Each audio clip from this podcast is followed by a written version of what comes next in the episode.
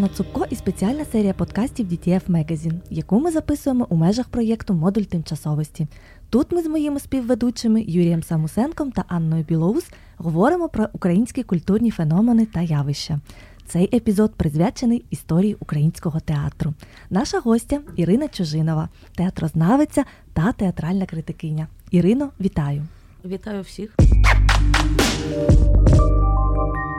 Ірино, я би хотіла почати, мабуть, з більш особистого питання перед тим, як а, ми зануримося в історію українського театру.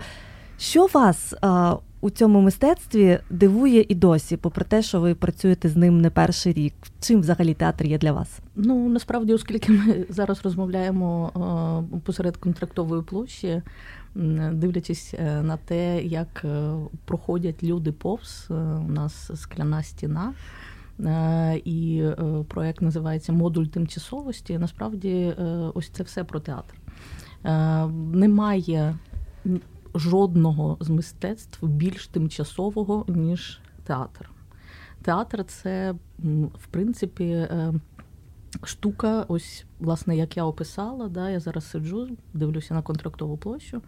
І, в принципі, для мене це вже театр. Тобто ми вже знаходимося в театрі. Ем, ця вистава, вона виключно для двох глядачів, для нас з вами. Е, і е, вистава ця триватиме, доки доти ми її будемо дивитися. Е, ось і все. Щодо театру як мистецтва конвенційного, ми звикли, що щовечора ми можемо прийти в театральну залу, купити квиток, подивитися виставу. Так ось, що мене вражає найбільше, і, власне, коли ми розмовляємо з колегами, які займаються іншими видами мистецтв, дуже важко усвідомити, що ця вистава існує виключно ось той проміжок часу, поки вона відбувається на сцені. І е, театрознавці, і теорія театру вони говорять, що ось ця вистава вона є неповторною. В принципі, мистецтво е, завжди намагається працювати з категорією повторності, да? з фіксацією, з тим, що можна затримати і утримати. Так ось театр е, він насправді, маючи ось таку властивість унікальну, да, неповторності, він в той же час є мистецтвом, як на мене, дуже наближеним до категорії людського, тому що насправді театр так само народжується і помирає. А помирає він безповоротно. Говорити про театри інших епох дуже дуже важко. Е, відповідно, е, у театру завжди буде людська температура тіла, тому що ви завжди будете спілкуватися з актором е, у різні способи. Плюс театр це дійсно унікальне мистецтво, якому пророкують смерть вже дві з половиною тисячі років з появою інших медіумів, з появою більш сучасних медіумів. Початок ХХ століття це кінематографія, початок 21 століття це VR-реальність. І весь час ми говоримо про те, що театр це архаїчне мистецтво, яке ось ось має загинути, але ми бачимо, що дві з половиною тисячі років театр існує, глядачі розкуповують квитки на вистави. Власне, процес функціонує. Тобто, ось відповідаючи на ваше питання, що дивує, да? як як оце миттєве і абсолютно нетривке мистецтво змогло протриматися 2,5 тисячі років, залишитися актуальним, залишитися, я сподіваюся, цікавим для всіх. А як на вашу думку, театр має функціонувати під час е, війни? Можливо, він має е, якось е, критично змінити свої функції, чи просто продовжувати як все й було? Це гарне питання. Насправді, е, мені здається, тут е, важливіше більш питання, ніж відповідь на нього. Да? Е, багато моїх друзів, багато моїх колег із театру, із поза театром. Ми багато розмовляємо про це сьогодні, дійсно про те, яким театр мусить бути. Скажу одразу, що як мистецтвознавицю мене завжди лякають однозначні відповіді на всі питання в культурі і в мистецтві. Тобто, якщо ми точно знайдемо цю одну правильну відповідь, вона буде точно неправильною. Е, відповідно, багатоманіття форм, в якому в яких сьогодні існує український театр. Вони насправді і закривають ті потреби, е, які існують сьогодні. Да? Я писала нещодавно, вітаючи колег з Днем театру, про те, що театр сьогодні це така кімната на вимогу з Гогвартсу. Яка набуває тією формою того вигляду, який потрібен сьогодні. Ось вам потрібна психологічна підтримка, психологічне розвантаження. І театр це робить. Вам потрібно просто відчути себе в безпечному місці з спільнотою людей. І це теж важлива функція театру, яке надає, коли ми всі сидимо в залі, ми всі дивимося на щось одне. Ми синхронно реагуємо на щось. Це насправді створює ось цю таку унікальну, теж не тривку, але спільноту на е, певний час. Так само театр е, після 24 лютого.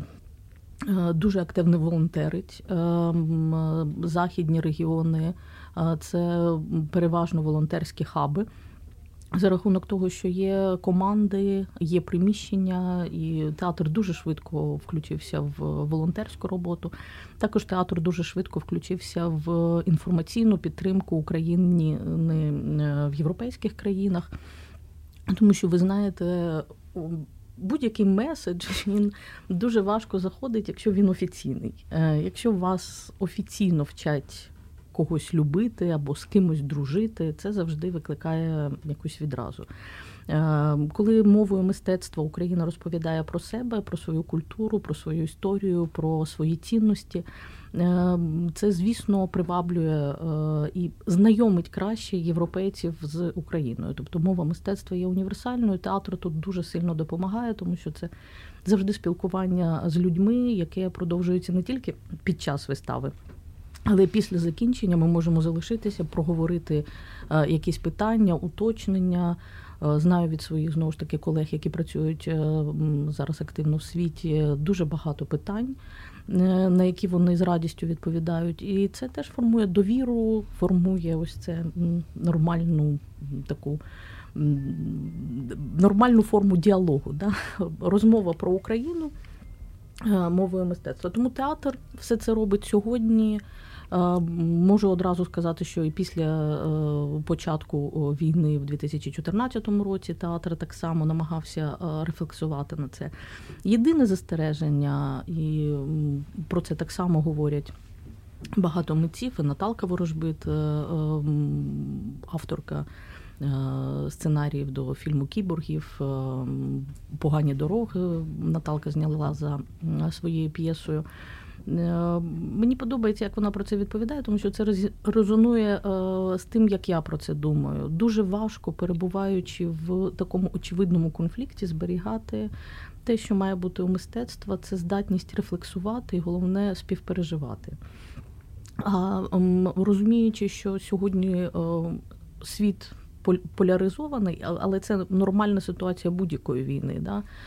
Ми не можемо сьогодні бути емпатичними, ми не можемо сьогодні аж надто заглиблюватися в якісь сентиментальні, скажімо так, або емоційно складні речі.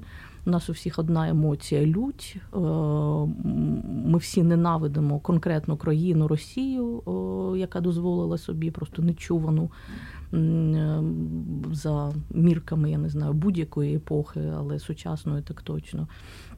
Ем, цю акцію. Ну тобто війна завжди е, є викликом для мистецтва з точки зору е, і де межі цього мистецтва, які інструменти. Театру важко, тому що театр, як я говорила на початку, це завжди про людей. Е, щойно у вас театр починає бути не про людей, з'являється фальш, з'являється абсолютно якісь плакатні карикатурні образи на сцені. Е, да, Ми можемо, звичайно, робити, мабуть, якісь гід вистави, кілька я навіть вже бачила. Чи цікаво це з художньої точки зору? Мені не дуже, якщо чесно. Ось, е, Тобто театр шукає насправді сьогодні свою територію, про що можна говорити без фальші, е, щиро, але тим не менш е, відстоювати сьогоднішню позицію країни в цій війні. Ірино, а з чого почався український театр? Відколи ми можемо вести не знаю певний відлік саме українського театру? Ну, насправді історія українського театру. Вона так само, може, як і український театр, це таке щось неоприявнене, щось вкрите таємничістю. Нібито театр був завжди, і ми так всі підозрюємо. Насправді, е, за офіційними, якщо йти ось там те, те як самі театрали, скажімо так, розповідають про себе. Ем, є е, прецедент е, двох українських інтермедій, які були зіграні на ярмарку Е, в 1618 році. Це доволі давно насправді ем, п'єса була польська, інтермедії були українською, і ось е, історики, розшукавши цей факт, вони поставили це як точку відліку для початку українського театру. Хоча, звісно, будь-яка періодизація в мистецтві це велика велика умовність. Е, тому ми говоримо і про. Е, до театральні практики, тобто всі е, всі ритуали, всі е, обрядові історії, які були в кожній країні, в Україні в тому числі, це насправді вважається такими паратеатральними практиками, як вони називаються, або формами. Е, це безумовно було, да? тобто це створює фундамент. Е, професійний е, або професіональний театр це, звичайно, 19 століття. І це, власне, Іван Контляревський і театр у Полтаві. І, безперечно, це перша трупа Марка Кропивницького. Це вже середина 19 століття. Багатьох людей ці факти вони е, викликають е, таку, знаєте, е, таке розчарування або. Ну, як же ж так, ось театру, ви кажете, 2000 з половиною років, а український театр, ну, отже, він почався ну, буквально позавчора. Е, насправді, е, якщо говорити так про європейські країни Україну, да, дійсно наш театр, він, скажімо так, трошечки запізнився з точки зору, е, як в Європу повертався театр в часи відродження, саме з античності його і повертали. Ем, з іншого боку, можу сказати, що театральна історія вона дискретна, вона перервна, в неї є паузи. Тобто, якщо сказати, що ці дві дві з половиною тисячі років театр існував безперервно, це було б неправда. Театр дуже сильно пов'язаний з такою категорією, як держава. Театру обов'язково потрібна держава, театру обов'язково потрібні громадяни. Театру дуже важливо розуміти, з ким він розмовляє і про що він розмовляє. Е, так само театру дуже е, важливо, аби е, суспільство було готове до ось такого спокійного діалогу, як ми говорили, що може театр під час війни. Насправді театр під час війни обмежений. Да?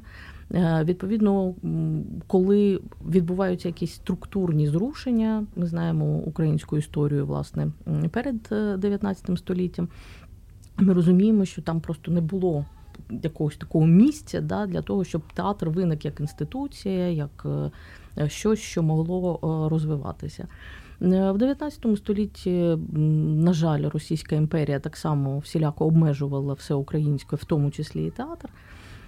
Але насправді ось з того часу, мабуть, в українського театру є така хитрість, стійкість, вміння долати будь-які перепони, будь-які заборони, е, все, що не можна, десь можна е, завжди в театрі. Я думаю, це вміння воно формувалося е, багато часу, власне, кількасот років. Тому що, якщо, наприклад, було заборонено друкувати українською мовою Валуївські ємські циркуляри, то е, співати пісні на сцені е, можна було. Ну, тобто будь-яка заборона вона завжди не може бути тотальною. Ну або це хтось геніальний би це придумував. Тому театр завжди вишукував якісь ось такі е, лакуни, де якщо це заборонено, а це не заборонено, значить можна. І український театр, власне, в 19 столітті Попри те, що він етнографічний, попри те, що він обмежений в тематиці, раптом хто не знає, раптом хто в школі читав п'єси Карпенко Карого. Або Старицького, або Кропивницького, і дивувався, ну чому ж вони всі такі подібні, чому ж вони всі про українське село? Це, власне, ось тому, що нічого іншого не дозволяли. Тому український театр ось був власне в такій формі започаткований. ХХ століття, на щастя, змінило і розширило цей контекст. Тому українська, е, український театр в історичній перспективі він цікавий. Просто єдине, якщо будете цим цікавитися, розумійте, що не варто його порівнювати, по-перше, з іншими театрами. Мистецтво, в принципі, важко піддається е, порівнянню. І другий момент е, завжди зважайте на той контекст, в якому ви розглядаєте той чи інший театр, тому що цей контекст його і формує. А Шекспіра чи античні п'єси дозволяли ставити українським театром у 19 столітті? Ні, на жаль, не дозволяли переклади. Тобто українською мовою не можна було перекладати жодні а, твори. Чи це означало, що не перекладали? Ні, це не означало, що не перекладали. А, власне, е, Пантелеймон Куліш е, якраз і перекладав е, Шекспіра. Е, і е, його не грали на офіційних сценах, але в домі Миколи Лисенко в домашніх театрах виконували якісь окремі уривки. Ну тобто, власне, чи ми були долучені до європейської культури? Так, безперечно. Чи ми читали це в оригіналах, перекладали так, безперечно. Е, тобто, насправді ці заборони вони таким дивним чином, обмеживши в можливостях, вони не змінили по суті якихось природних речей. Тобто український театр був дуже сильно пов'язаний з е, Європою. Ірино, ви зазначили а, таку штуку, як професійний театр. Я би попросила вас перед тим, як ми продовжимо говорити про історію українського театру, а, можливо, пояснити принципову різницю між аматорським і професійним театром. Ну, мені здається, тут все дуже просто. Професійний це про професію. Це коли ви заробляєте цим на життя. Аматорський це коли ви щось робите, е, тому що вам це дуже дуже сильно подобається.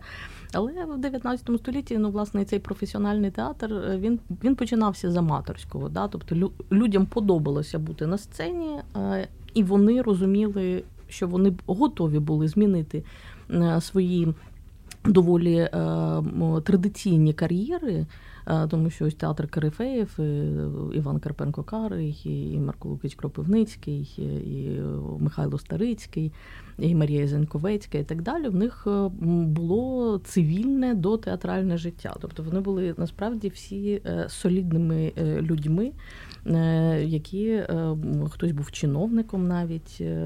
Е, тобто вони виконували якісь дуже важливі функції, але ось вони. Пішли в театр, е, причому всі у всі часи е, заняття театром воно вважалося чимось дуже несерйозним, і зрозуміло, що їх родичі так само їх намагалися зупинити.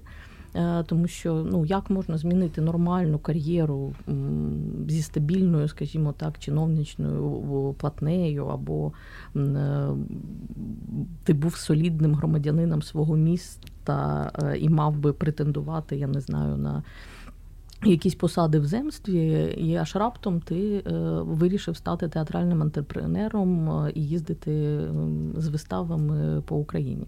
Ось насправді е, там були і кумедні історії з цим пов'язані, але насправді ось чимось театр приваблює, да? ось тими можливостями, які все ж таки відсутні е, в тих професіях, е, які вважаються ось такими серйозними, дорослими, поважними.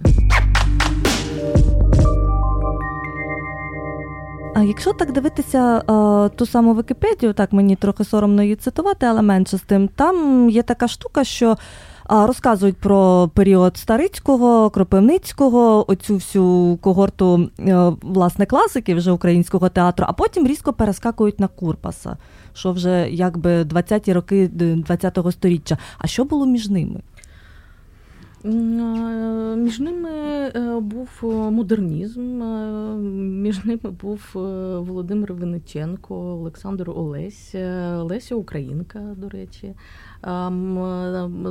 Цей період він менш помітний, можливо, да, тому що власне цей період він є спробою української драматургії, українського театру абсолютно жити в ритмі європейського театру. Е, зрозуміло, що будь-яка насправді зміна в театрі вона пов'язана завжди з, скажімо так, падінням цікавості глядача.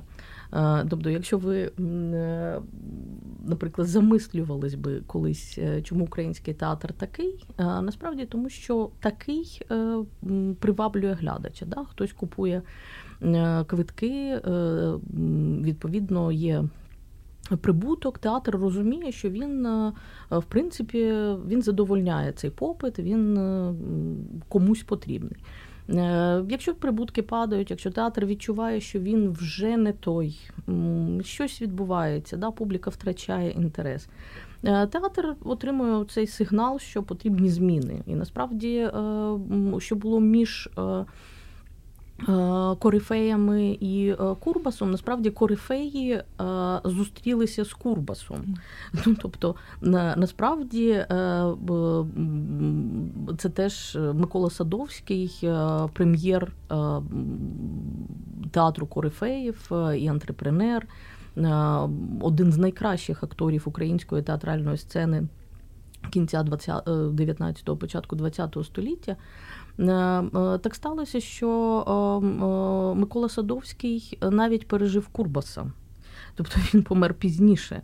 І це насправді такий теж цікавий феномен, як одне покоління зустрічається або не зустрічається з іншим поколінням. А е, власне, ось цей модернізм да, початку ХХ століття і особливо 1910-ті роки, е, власне, до е, катастрофи, яку ми називаємо жовтневою революцією. Якби ця лінія була продовжена, якби ми не змінили так різко країну, якби не відбулося все те, що відбулося, Е, я думаю, що е, Курбас би потрапив в абсолютно інший е, театральний контекст, і поруч з ним знову ж таки були б релевантні йому проєвропейські теж театральні лідери. Тобто там там відбувалися такі цікаві штуки, але початок 9, початок ХХ століття для нас це ну українська драматургія, український театр, який намагається бути європейським, це теж насправді такий важливий феномен. А що ж, чим чим такий важливий Лесь Курбас і його пересіль? Давайте поговоримо про це. Ох, це це питання. Це насправді... тема окремого подкасту. Да-да-да, Це це, це тема е, п'яти окремих подкастів. Е, тому що насправді е, чим важливий Курбас, якщо дуже-дуже коротко, ну можете собі уявити. Ви живете в світі, де є театр, куди глядач приходить, дивиться п'єсу класичну, зрозуміло поставлену. Там люди в історичних костюмах виходять на сцену, вони розповідають якийсь сюжет. Сюжет логічно побудований, він зрозумілий, історія теж е, зрозуміла. Тобто це театр, до якого ви звикли, е, який ви розумієте, і, як в принципі говорять професійною мовою, да, який ви вмієте читати. І ось тут з'являється режисер, який просто це перевертає з ніг на голову. В принципі, авангард це мистецтво такого різкого мистецького жесту, епатажу, коли форма ламається настільки радикально, що глядач або публіка вона завжди е, спочатку це сприймає як щось профанне. да, ем, Можете одразу тут уявляти собі картинки е, авангардистів е, в сфері мистецтва, да? Е, і всі ці коментарі на кшталт «Ой, я так можу малювати, коли власне фігуративний живопис перетворюється в нефігуративний, коли з'являється колір, коли з'являється ось дійсно така експресія в малюнку. Насправді приблизно все те ж саме відбувається і в театрі. В театрі е, починають ламатися форми. Е, в театрі починають е, відбуватися експерименти з тілом актора, з ритмом, з тим, що театральна вистава може бути нецілісною з точки зору виражальних засобів. В театр може проникати інші медіуми, наприклад, кінематографія або цирк навіть. Тобто, ось ви приходите подивитися виставу, а натомість ви бачите такий колаж. З різних стилів, мов, е, технік можу одразу сказати, що не всі ці експерименти вони від початку геніальні. Да? Але йдеться про е, власне бажання самого мистецтва ось цю форму зламати. Ось це і зробив Курбас. Е, він прийшов в дуже традиційний конвенційний театр е, історичної п'єси.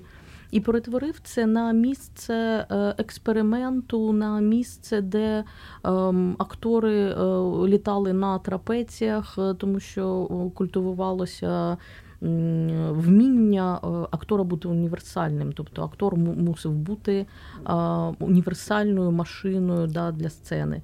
Ем, сценографія принципово змінилася. На сцені раніше ви бачили мальовничі будиночки, тиночки, все красиво, хатка стоїть, Наталка Полтавка співає пісню, бере воду з колодця, значить, іде зустрічати свого Петра. І тут раптом на сцені ви бачите знову ж таки е, конструктивістичні конструкції, оголення сцени. Вперше, я думаю, глядач взагалі в українському театрі бачив голу сцену, взагалі без сценографії, коли ти бачиш саму архітектуру сцени. Е, так само е, сам візуальний образ змінився принципово, тобто це не якийсь будиночок, да, або там це це не побутовий е, вимір нашого існування, а такий екзистенційний вимір, тобто це метафоричний театр, щось на сцені таке відбувається дуже дивне.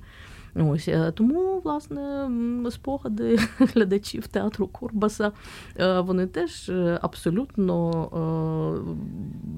протилежні за враженнями, вони протилежні за, скажімо так, тою мірою естетичного задоволення. Е, яку глядачі отримували, тому що хтось радикально не сприймав подібних експериментів. Для когось це було просто блюзнірством. Як це в театрі таке можна робити? Ну, яка трапеція? Ну ну про що ви? А, а, а, а чому з Шекспіра е, зробили е, політичний памфлет? А як взагалі можна чіпати класичний текст? Як з ним взагалі можна ось так поводитися, як поводився Курбас і його учні, до речі? Тобто не тільки Курбас, він ще виховував е, е, кілька режисерів, е, подібних до нього за стилем.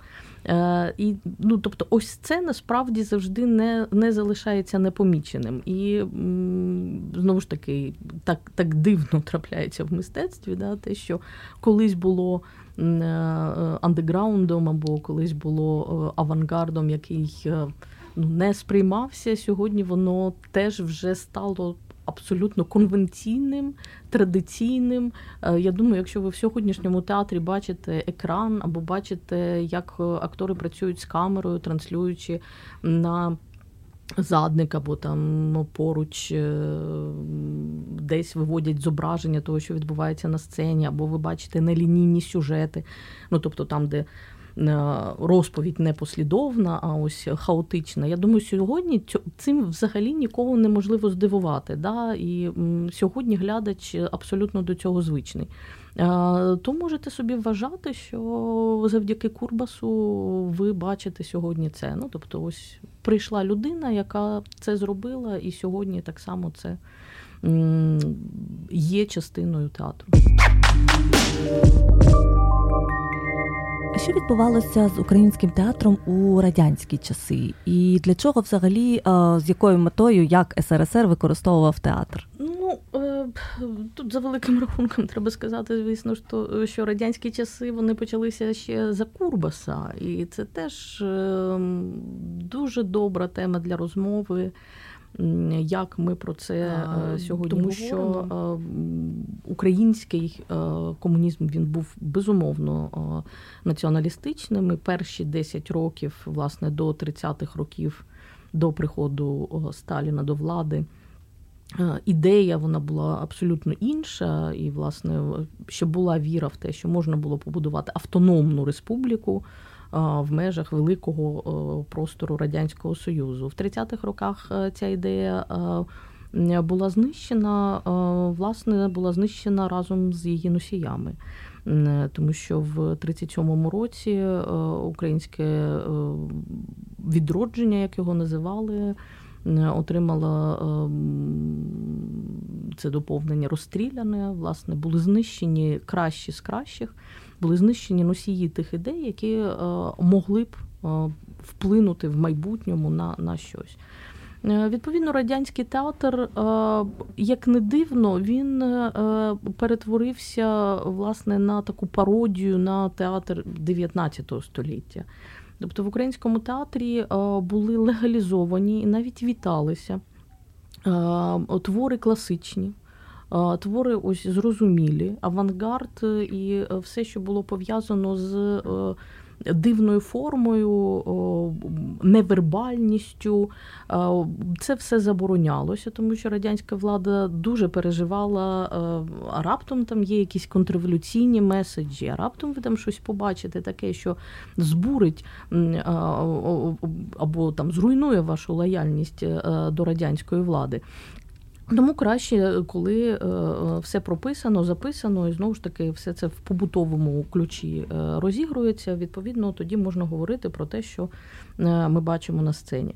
Для радянської влади театр, як і все мистецтво, насправді було просто інструментом пропаганди. Якщо ви не знаєте, як це, подивіться на Росію. Тобто сьогодні просто унікальна насправді для мене як історикиня я вивчала саме ось цей період е, е, початку Радянського Союзу. Ем, дуже добре знаю ці наративи, дуже добре знаю ці правила гри. Е, і в мене зараз просто такий шок культурний, тому що я бачу на власні очі. Я не думала, що люди мого покоління взагалі можуть побачити, що таке Радянський Союз в його ось такій повноті і так далі. Тобто, коли мистецтво це не мистецтво, а е, механізм пропаганди. Коли держава абсолютно регламентує те, що відбувається будь-де, коли митці а, лояльні до влади, митці насправді хтось втік з Росії, хтось там лишився. І ті, хто лишився, це ось це вже е, такий радянський союз. Це митці, які підтримують Путіна, це ті, які висловлюються на підтримку війни. Е, це ось е, така мікромодель, насправді не мікро, така просто один в один в масштабі один в один. Це Радянський Союз. Е, і ось так в Радянському Союзі це і було. Митець цілує руки влади, влада його ніжно гладить по голові, влада дозволяє говорити те, що потрібно е, говорити. Е, і влада, звісно, е, дуже строго, як така доросла людина, вичитує, якщо щось митець робить не так. Власне, ось ці 70 років вони теж позначилися на сучасному українському театрі. Е, силами багатьох е, режисерів, е, починаючи з 91-го року і далі, ми долали власне ось ці патерни стосунків з державою травматичних. Ми долали ем, німоту, якою знову ж таки нагородила влада театр. Ми, Ми вчилися знову бути щирими. Ми вчилися власне розуміти, про що дійсно цікаво і корисно говорити з глядачем. Да? Сьогодні ми говоримо про ці горизонтальні зв'язки, про неєрархічні структури, тобто, що театр не мусить нав'язувати комусь свою думку. Театр це просто мистецтво. Театр провокує на думку. А ось в радянському союзі, в сучасній Росії, театр саме нав'язує певну думку. Тобто театр демонструє певні моделі для поведінки, показує, що таке добро, що таке зло, тому що мистецтво не впевнено, що людина розбереться е, самостійно в цьому. Е, і це, звісно, така е, була. Скажімо, не дуже позитивна річ, з яко, з наслідками якої ми досі стикаємося. А чи принесла українському театрові і драматургії щось епоха 60-х? Позаяк у літературі під час цієї хрущовської відлиги і у кіно це були такі яскраві періоди, які лишили по собі хороший спадок? Е, насправді, ем, ось те, про що ми говорили, принесла безумовно. Е, Лесь Танюк е, і коло, яке навколо нього утворилося, Лесь Танюк – це відомий е, режисер, публіцист, е, політик, е, громадський діяч, популяризатор творчості Курбаса. У нього багато іпостасей, насправді. Ось коли ви говорите 60-ті, да, в мене перша асоціація це. Е, е, Лестанюк і клуб творчої молоді. До речі, там поруч був і Іван Драч, і Алла Горська. Тобто це було місце зустрічі. Безумовно, театр намагався ем, і були спроби. Е, знову ж таки повернути ось той театр. До речі, 60-ті саме повернули ім'я Курбаса. Е, все було дуже непросто, е, нічого не поверталося стовідсотково, і е, насправді цей період да, відлиги він був дуже нетривким. Але 60-ті принаймні зробили такий правильний жест. Е, в ту сторону, куди дивитися. Е, єдине, звісно, е, це контроверсійне твердження, абсолютно індивідуальне і так далі. Ідеалізація шістидесятників і не всіх знову ж таки, але це ну на загал. Е, там в основі лежала та ідея, що Сталін зіпсував вчення е, Леніна. Ну тобто, шістидесятники не були аж такими дисидентами або не були протестними щодо вони, нібито говорили, що ось же на початку ж все, все відбувалося правильно. А потім е, е, щось щось зламалося в е, цій системі.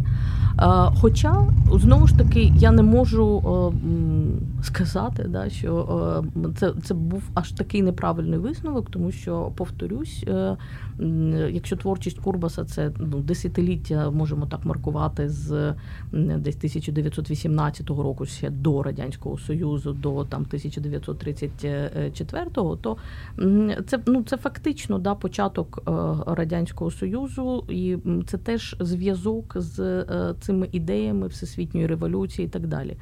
Е, не хочу, не хочу нічого сказати поганого, або там навернути на думку, що це є пропагандою там чогось.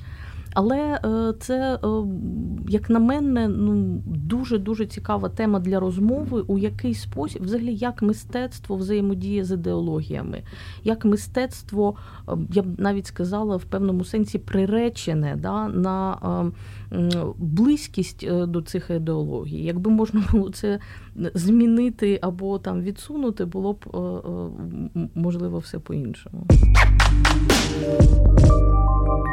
Ірино, а що з українською драматургією у радянські часи? А я розумію, що, мабуть, більшість п'єс вони були, м'яко кажучи, пропагандистські та заточені під певні потреби, але можливо нам щось таки лишилося достойне, що варто згадувати і пам'ятати насправді подивіться на репертуари наших театрів, подивіться на ім'я, імена драматургів, які ну я не думаю, що ви багато зустрінете радянської драматургії. Це в принципі відповідь на ваше питання, е, тому що все перевіряється сценою, все перевіряється тим, е, наскільки той чи інший твір е, дійсно здатен пережити свій час.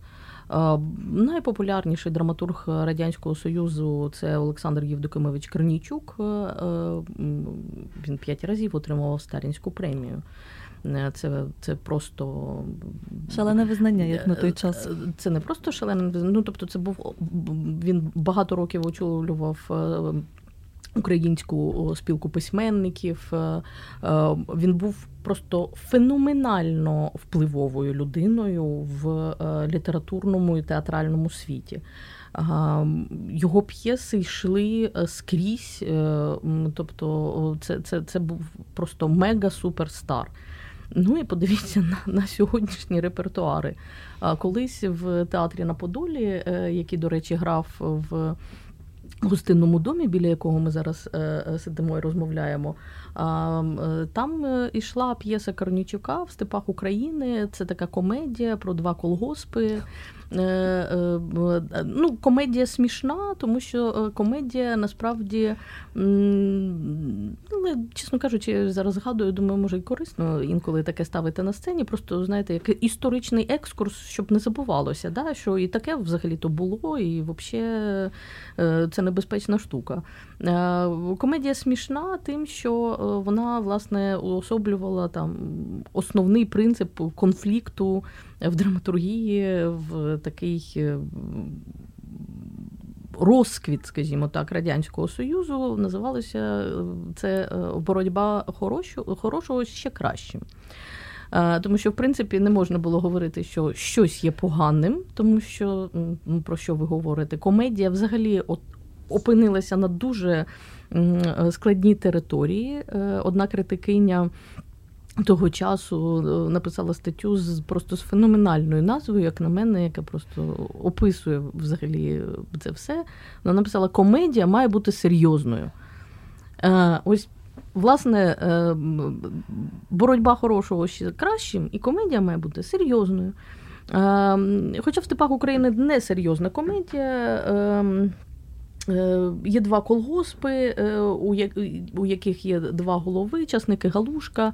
Е, це такий абсолютний апарт в сторону якраз п'єс Марка Кропивницького, пошилося в Дурні, наприклад. Де є боротьба, власне, або там, ну скажімо так, не боротьба, а змагання. Тобто один колгосп він хоче весь час роз розвиватися, е, збільшувати показники, а інший колгосп каже, так і так, все добре, господи, давайте просто жити, радіти життю. Зрозуміло, що в варіанті театру на Подолі, оскільки це ставилося в Україні, е, цей заклик Давайте просто радіти життю сприймався краще, ніж оцей агресивний. Е, заклик, так давайте ж збільшувати надої і кудись в якесь світле комуністичне майбутнє е, нестися.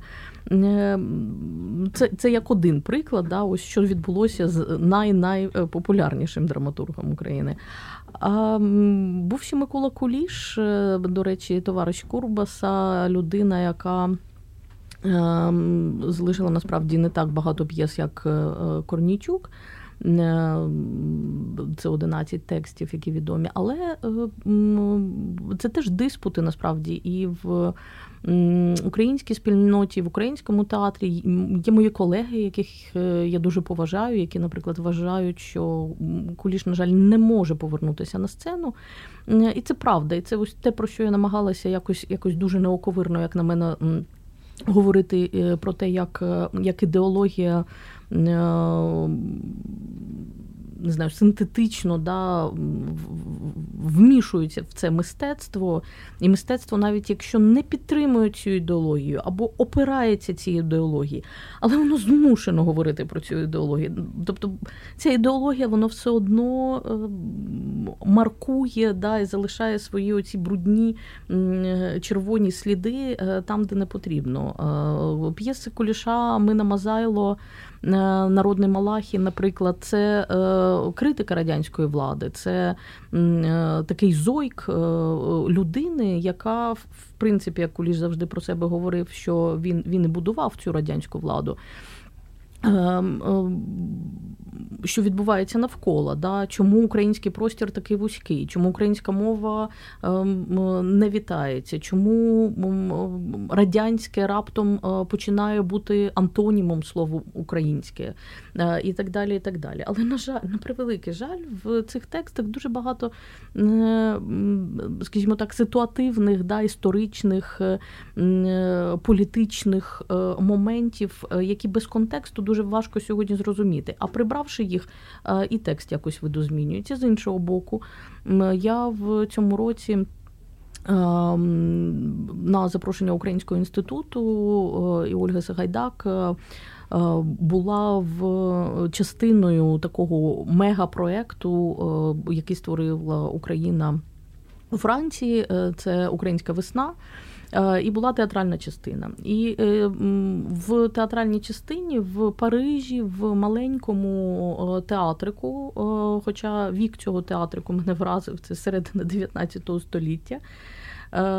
Це абсолютно таке маленьке приміщення, але це середина 19 століття. Там читалося, були чітки української драматургії, і одна з п'єс це була Мина Мазайла Миколи Куліша. Е, це п'єса, хто не знає, почитайте. Е, вона дуже смішна, вона прекрасна просто. Там е, вона насправді в свій час це була мемна, як би ми сьогодні сказали, п'єса. Вона була розібрана на цитати. Репліками з цієї п'єси всі розмовляли. Коли тетя Мотя говорила, що прилічній бить ізнасилований, нежели українізірований, або «этого не може бути, тому що «этого не може бути ніколи». Ці фрази це ось Микола Куліш, і і це те, що чим жив Харків да, середини 1920-х років. Ця п'єса про українську мову. Вона вона ще називається філологічним водивілем. Тобто вона вона повністю побудована на нюансах української мови. Е, вона чимось схожа на е, Мольєрівську п'єсу Міщанин Шляхтич і відповідно на п'єсу. Е, Карпенко Карого Мартин Боруля, як теж парафраз власне, цього сюжету Мольєра.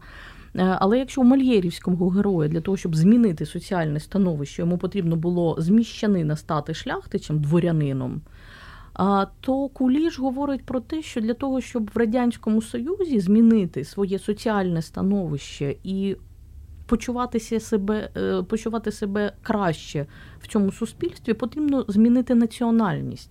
Потрібно з українця перетворитися на росіянина. І тоді все твоє життя зміниться радикально. Тобі будуть відкриватися найкращі кар'єрні е, можливості. Е, з тобою по-іншому будуть поводити себе чиновники, до тебе будуть по-іншому ставитися інші люди. Все, що потрібно, просто відмовитися від українського, стати е, росіянином. І Мина Мазайло, власне, це той той персонаж, який Е, усвідомлюючи це, він приймає рішення перестати бути українцем. Е, і ось п'єса власне про те, як він е, вчить урок правильних произношень, як вимовляти російську літеру Г. І паралельно його син Мокій українізує Уляну Росохіну, пояснюючи, що це її російсь... зросійщене прізвище Росоха. Е, він відкидає цей суфікс, він е, вчить її е, українській правильній вимові. Тобто п'єса побудована на ну, ось таких фантастичних насправді українських речах. Я не думаю, що десь в світі комусь ми можемо пояснити, що таке ГГ, а там це ціла сцена побудована на, на, двох, на двох звуках. Ем, так само диспут е, про те, е, що таке українське і що таке російське, теж просто фантастичний. Я ось слухала цю п'єсу і думаю, ну це насправді це про сьогодні. Тобто, якщо відкрити сьогоднішній Фейсбук, там ті ж самі аргументи. Причому куліш. Записує в аргументи щодо е, того, як власне де закінчується, скажімо так, український простір і починається російський простір. Е, Куліш туди записує е, і е, Гоголя, і Булгакова. Тобто відповіді вже знайдені, тому що в аргументах тьоті Моті, яка розповідає і говорить, що немає ніякої України, просто словами Путіна, абсолютно ось просто один в один. Тьотя Мотя повторює цю фразу, яку ми всі почули перед початком повномасштабного вторгнення, що України немає. А, І на питання: ну як же ж немає, якщо є, вона пояснює: ось, ну дивіться, ось казаки у Гоголя, вони якою мовою розмовляли? Російською. Тарас Бульба, якою мовою говорив? Російською. А почитайте е, Білу гвардію Булгакова, подивіться на цих недолугих значить, людей. Е, ем, Українська Народна Республіка і гетьманат е, того часу. В них зламався телефон, так вони замість того, щоб його відремонтувати, вони почали значить, його чоботом бити. Тобто, що недолуга технічно нерозвинена нація.